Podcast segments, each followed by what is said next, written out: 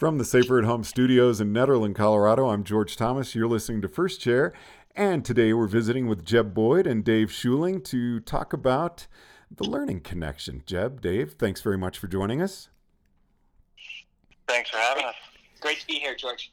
Now, we're talking with a, a number of people now about building a client base. And uh, as the three of us were chatting, it really kind of came into the Learning Connection. Uh, Jeb, can you describe why the learning connection is important to building a client base? Yeah, you know, I, I mean, just what comes to mind is the learning connection really has nothing to do with skiing or snowboarding per se. I mean, it could apply to any profession out there under the sun. I mean, um, the better you are at the understanding the technical piece of what you're doing, the the better you are at able to um, um, piece it together so that it makes sense as you're sharing that information and the better you are at connecting with individuals uh, the better you're going to be at your job. I mean it's pretty simple and and that that learning connection model i think when we first came up with this thing years ago or not you know a handful of years ago i don't think we truly understood the power of this thing but man, it just makes sense and, and, and is a driver to so much of what we do out there. And Dave, why is it that technical teaching and people skills all really need to be together in this? Well, they kind of create three skill set areas that make a, a balanced, you know, instructor. Uh, and the learning connection then has the, the student, uh, the learner, if you will, as the as the primary center point, and the, the skill sets that that an instructor can work on and balance uh, in technical teaching and people skills you know, apply to creating that great learning environment that's going to be contagious and uh, inspirational and allow or want that learner you know basically to to want more and to come back for more.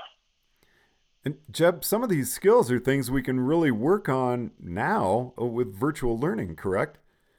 Yeah, I mean, you know, with with uh, COVID nineteen, you know, you, you always got to look for the bright side of things, and and really, um, when our season got shut down uh, this past spring. Um, it left a lot of people. I mean, a lot of people needed credits. There were people practicing for exams and so forth. And just out of nowhere, everybody had the same idea and just started throwing together webinars and, and doing podcasts and, and uh, e-learning. And basically, um, the Good People Association just jumped in to try to fill the gap. And what we've discovered is that, wow, there there is information that we have to share that is way better sometimes done in the form of a webinar or e-learning than it is on snow.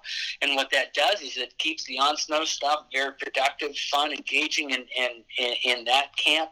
But uh, what we're learning is is uh, webinars and, and uh, e-learning and so forth is very valid and, and allows us to uh, share information in, in an environment that that works better, frankly. So I, I think people, you're going to see a lot more of that stuff moving forward. Now, Dave, let's really focus right now on the people skills because uh, that's kind of a new element to uh, what we're learning. What are the fundamentals of the people skills?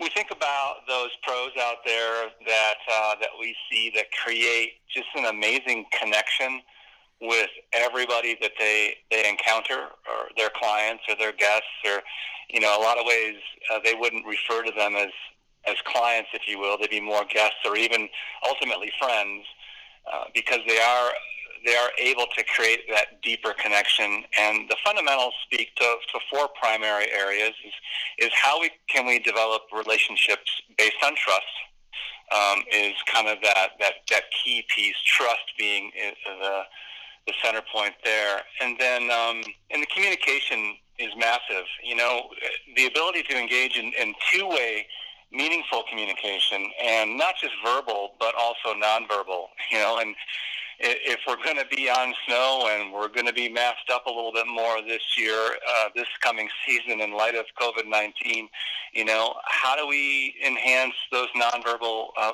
um, that nonverbal communication um, by expressions you know, using more our eyes and or the rest of our body uh, because most of our face is going to be covered up. Um, when we get into emotional intelligence, we think about the ability of someone to really truly be aware of their own emotions, their anxieties, their actions, and how they affect the people around them.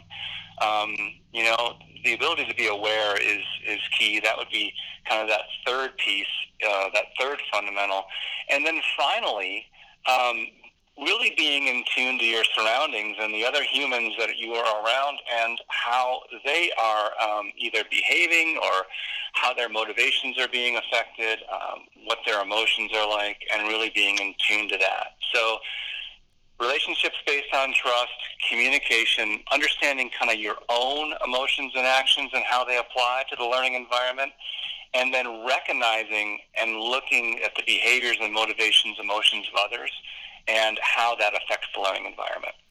Uh, Jeb, do you think that instructor who is extremely popular, people come back, they're asking for that person all the time. Do you think they know anything about those fundamentals? Uh, you know what? They may or they may not, and that's the interesting thing about it. That what is consistent though is they probably all display these traits they may not know they do that. It may be very innate, and, and we know those kinds of people who are just easy to be around. They, they are, are super engaging. They are they're uh, you know they have a great way of communicating. Um, they don't need to hear these fundamentals to be able to continue to do that that's just innate. That's who they are as a person. But there's other people who can, um, when they identify that list and they study the list and they, they get into it a little bit deeper, might be able to just to the awareness of how you you are, uh, you know, perceived.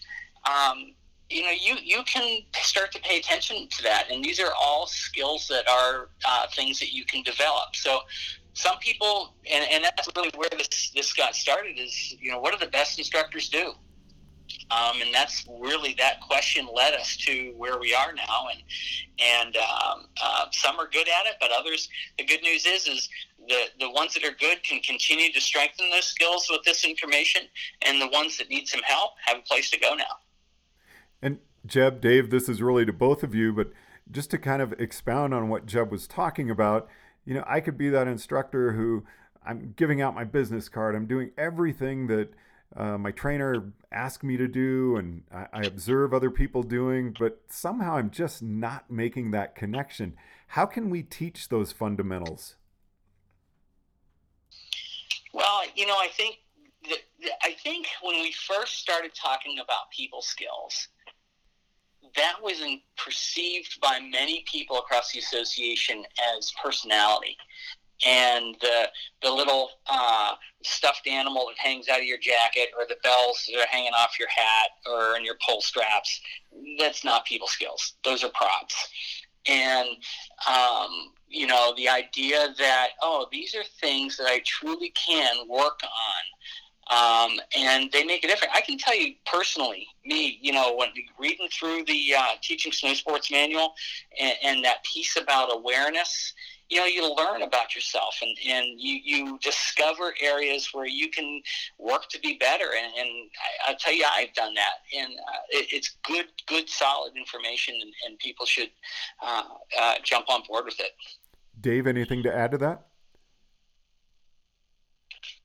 you know, we often ask our, ask ourselves the question, like we started with at the beginning of this thing. You know, why does that particular person, you know, so why does George? What's the magic that George has when uh, that people keep coming back to him, and why does he have such a such a large client base?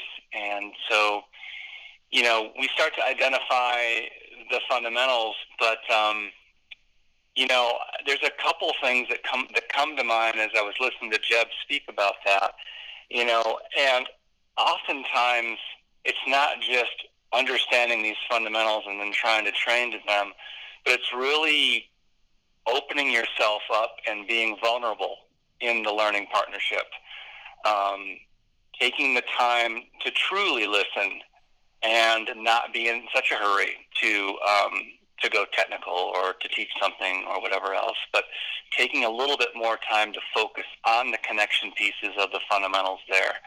And I use the word vulnerable uh, as a great example. Is that that's the ability to uh, not necessarily, you know, be the one that's supposed to be all knowing, and therefore now you're kind of leveling. You know, you are at the same level or tier as the learner. And so you establish that relationship where you are truly learning together. And oftentimes you don't have to be all knowing and have all the answers. And sometimes you may even learn from the person that you are supposed to be teaching. And I think that's the essence of it. Jeb, anything you'd like to add in conclusion? Well, you know, in terms of you know, put again putting it all together. There's as much emphasis on teaching and uh, technical skills as there are people skills. If you want to build your clientele list, you know, and, and the honestly, it's I, I think that to kind of pull that together, I think that the instructors that do the best job at taking care of the needs of their students are the guys and gals who are are going to do the best. Are going to have the best deepest client list. Um, and those needs are going to be different based on each person. Uh, and those skillful instructors are able to, to balance that learning connection model. Not that they're even trying to balance a model, they, they just are able to take recognize what are the needs here and they're able to deliver. And those needs are broad. They can be, you know, this person likes uh, some technical information um, all the way down to uh, the conditions are a little bit lousy today. I need to be really mindful um, for the comfort of my students uh, right now. And when people see those things, they share it. You know, it's like everybody wants to know who the best mechanic is, the best doctor. They also want to know who the best instructor is, and, and they will share that information. And that's how you get to grow that, that client list. Dave, anything to add?